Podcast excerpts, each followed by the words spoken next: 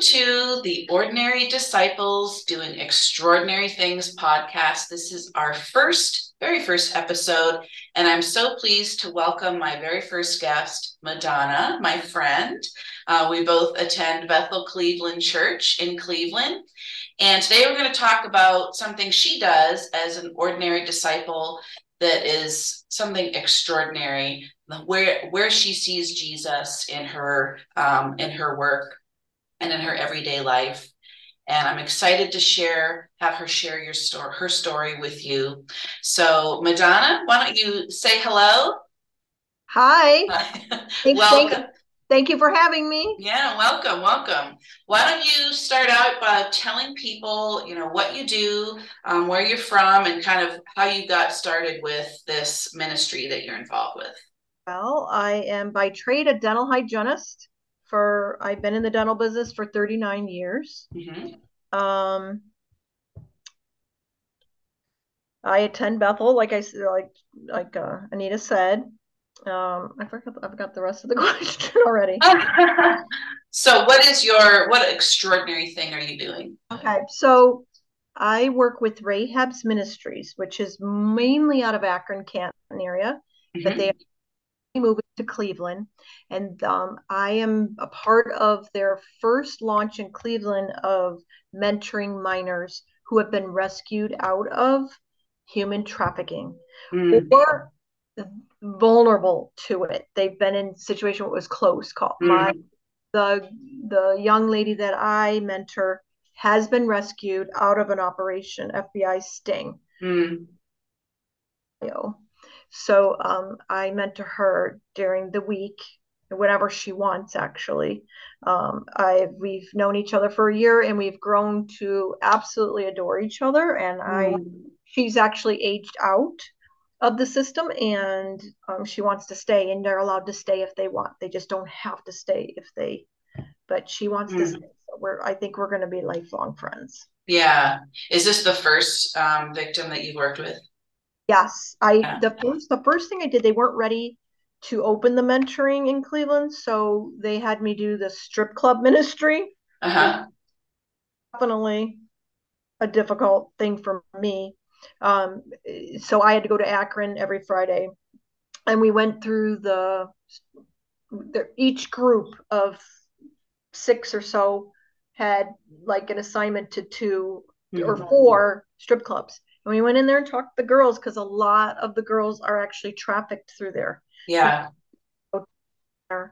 And yeah. come in there, or FBI is going to come in there and stop that because they're working there. Right. Mm-hmm. So it was, that was hard. That was some hard stuff to do. Um, what was hard about it? Um, just the whole protocol of, you know, it, first of all, was hard for me to hear them because they're playing club music super loud. Mm. You know, honestly, the, one of the first things I learned was look at them from the neck up because they're a lot of them you're standing in front of have, have some no clothes on, none. Yeah, very little. And so you're trying to respect them, and because they don't have too many people who are looking them in the eyes. Mm.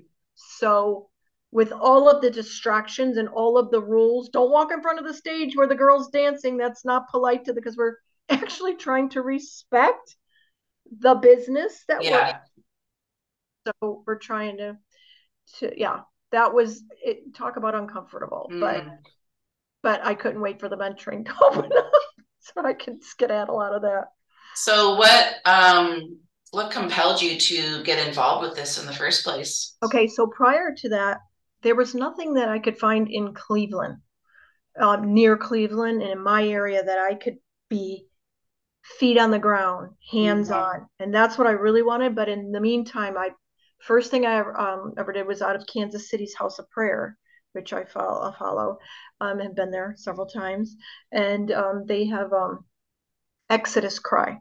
Uh-huh they're they're affiliated with each other, but they're two separate things. Exodus Cry was putting on um, Nefarious, a documentary. I don't know if you've ever seen yeah, it. I have. Okay, I can't even say the word without crying. mm-hmm. Um, it turned my heart. Mm. Yeah. Happens every time. but I was just giving money to support them because they what their uh, different anti-human trafficking things do different things go from different angles and they bought the girls. They would act as traffickers and go buy the girls. So i wanted to do that. Mm. what was the next thing that i um oh operation underground railroad is out uh, uh an ex he's i think he's a mormon he um, was an ex FBI or a special agent in uh, ops in Washington D.C. And he started saying that it was just too much paperwork and too much red tape to save these kids fast mm. enough. And he left that and started his own. Mm-hmm. He goes in different countries that actually FBI, police all over the United States and all over the world ask him and his group to come in and help them with stings mm. to, to bust these operations up and go into very dangerous situations. He ended up adopting some of these kids if mm. they say him and his wife couldn't let them go. So, um, and then there's the Cleveland Collaborative to End Human Trafficking. They're more of a I I don't want to call them Catholic, but there's there's like you know Oh, I don't even want to go there because I don't, I don't, yeah, I don't, I'm not sure now that I say that. Um, but that brought me closer to something that was, but they still, when I would want to volunteer, there was really nothing to volunteer mm. mostly they were speaking to get money, to raise money to help them. They had social workers and they spoke in all venues all over Cleveland. That, you know, they had the social workers, the FBI, police officers, detectives, nurses, and then they have people mm. who have been rescued out of human trafficking to speak. Mm. And my friend called me one time and said, You won't believe this, but I found something that's near us. And I said, What? And she said, Rahab's Ministries. And that's a capital R, capital A, capital H, capital A, capital B, Rahab's mm. Ministries. And they're fantastic. Mm. And I had to go through training. There was yeah. don't let anybody. There's a huge background check. You have to do a full blown background check, um, and lots of trauma training, so you understand why your mentor mentee is acting the way they are acting or how they might act. Yeah. But I started. They didn't really have their. They were just. They weren't in Cleveland yet, so I had to mm-hmm. go to. Canton, and I was a little. Because of my schedule, but I just made it work. I made yeah. it work until they gave me a girl. They finally gave me someone, and I was so excited. So um, now she lives in Westlake, so I get to just pick her up and. Oh, that's awesome. So tell me a little bit about that working closely and mentoring this girl. What's been hard about it? What's been good about it? Oh, it. was. Yeah, I was a little nervous because I was a, I was concerned that I was, you know, she's a young teenager, that I was going to be this old lady or and it turns out she's like I wish you were my mom. Mm. We love each other. I start crying. I love her dearly. Yeah. Um she's just recently got to meet one of my two daughters because for the first year you can't introduce them to your family. And I and I don't bring her here. Um, I don't I was wanted to and I thought second about you know you you don't want to bring them into the environment to create something that might happen that shouldn't. Yeah. I, mean, I don't know i have daughters to protect. I don't know if someone would be behind her you know setting up something to something dangerous. Yeah I, I know her but do i really know her you know mm-hmm. building this relationship her dad calls or texts me or calls me often with problems he'll have with her and can you help me fix it with her father, and her mother is not in her life for the most part. Um, so she really, she really looks to me and she'll say, "I wish you were my mother. Your girls are really lucky," you know.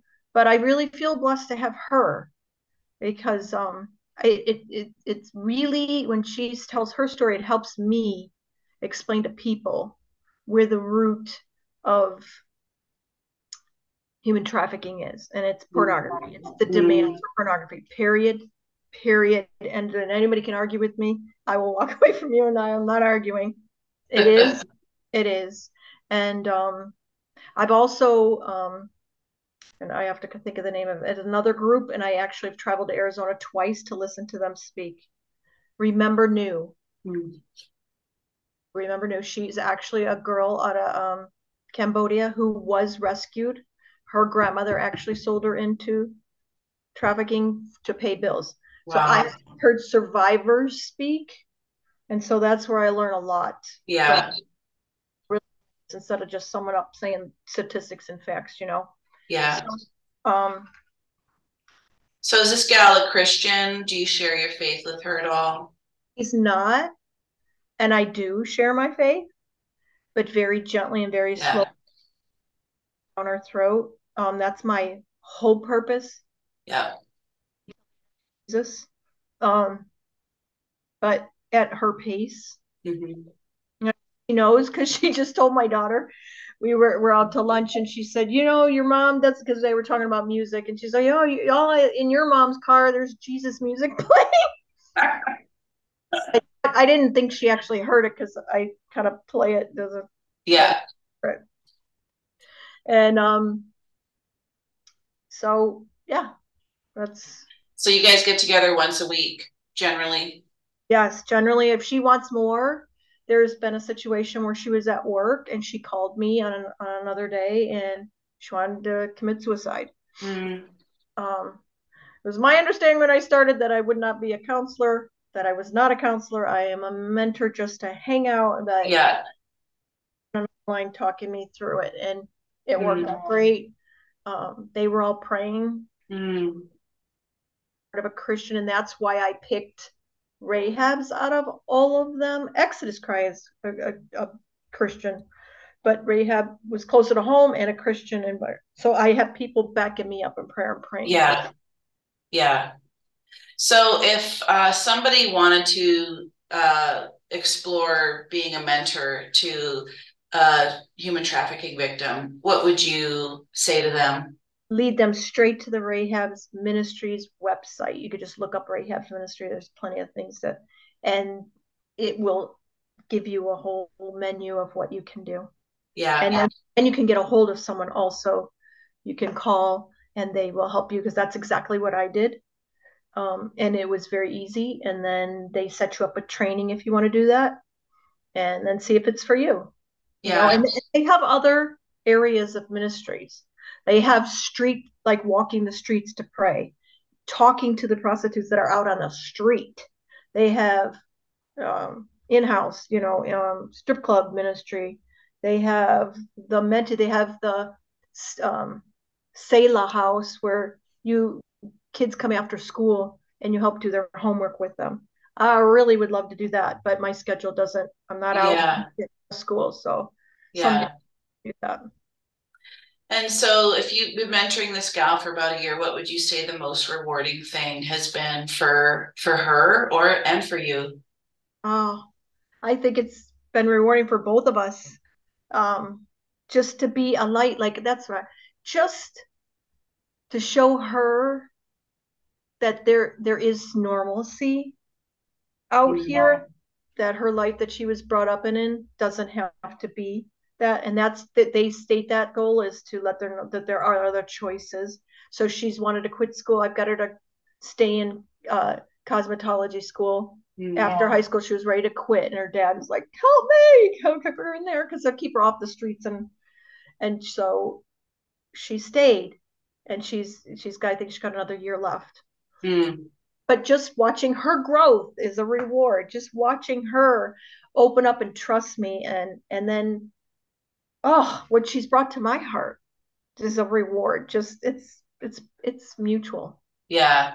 Yeah. I love your heart and passion to help um, you know, this this group of people. It's so vulnerable. It's such a big problem. Uh, would you like to close us in prayer and just pray Absolutely. for the human trafficking in general and, and these gals? Yes. Father God, mm-hmm. I just thank you for this opportunity to talk about oh, the children that you care so much about. I ask you to touch someone's heart out there, to move on them to want to serve you in this way. Lord, I just ask for protection mm-hmm. over each and every woman, child, male that is out there being trafficked in some sort of way, Lord. I ask you to rescue them. Give them a way out. Give them an exit door, Lord. Give them a way to escape where they're at, Lord. And I ask you to help them run into the arms of safety. And Lord, I ask for each one of these to come to know you as their Lord and Savior, and that you are their refuge, and that you love them so much that they would know that love in a real, real way, and that there would be enough workers in the field to come forward, to have open arms, to be the arms of Jesus, to gather them in and say, You are loved. Lord, I ask this in Jesus' name. Amen. Amen. Amen. Thanks, Madonna. so much. Thank you, Anita.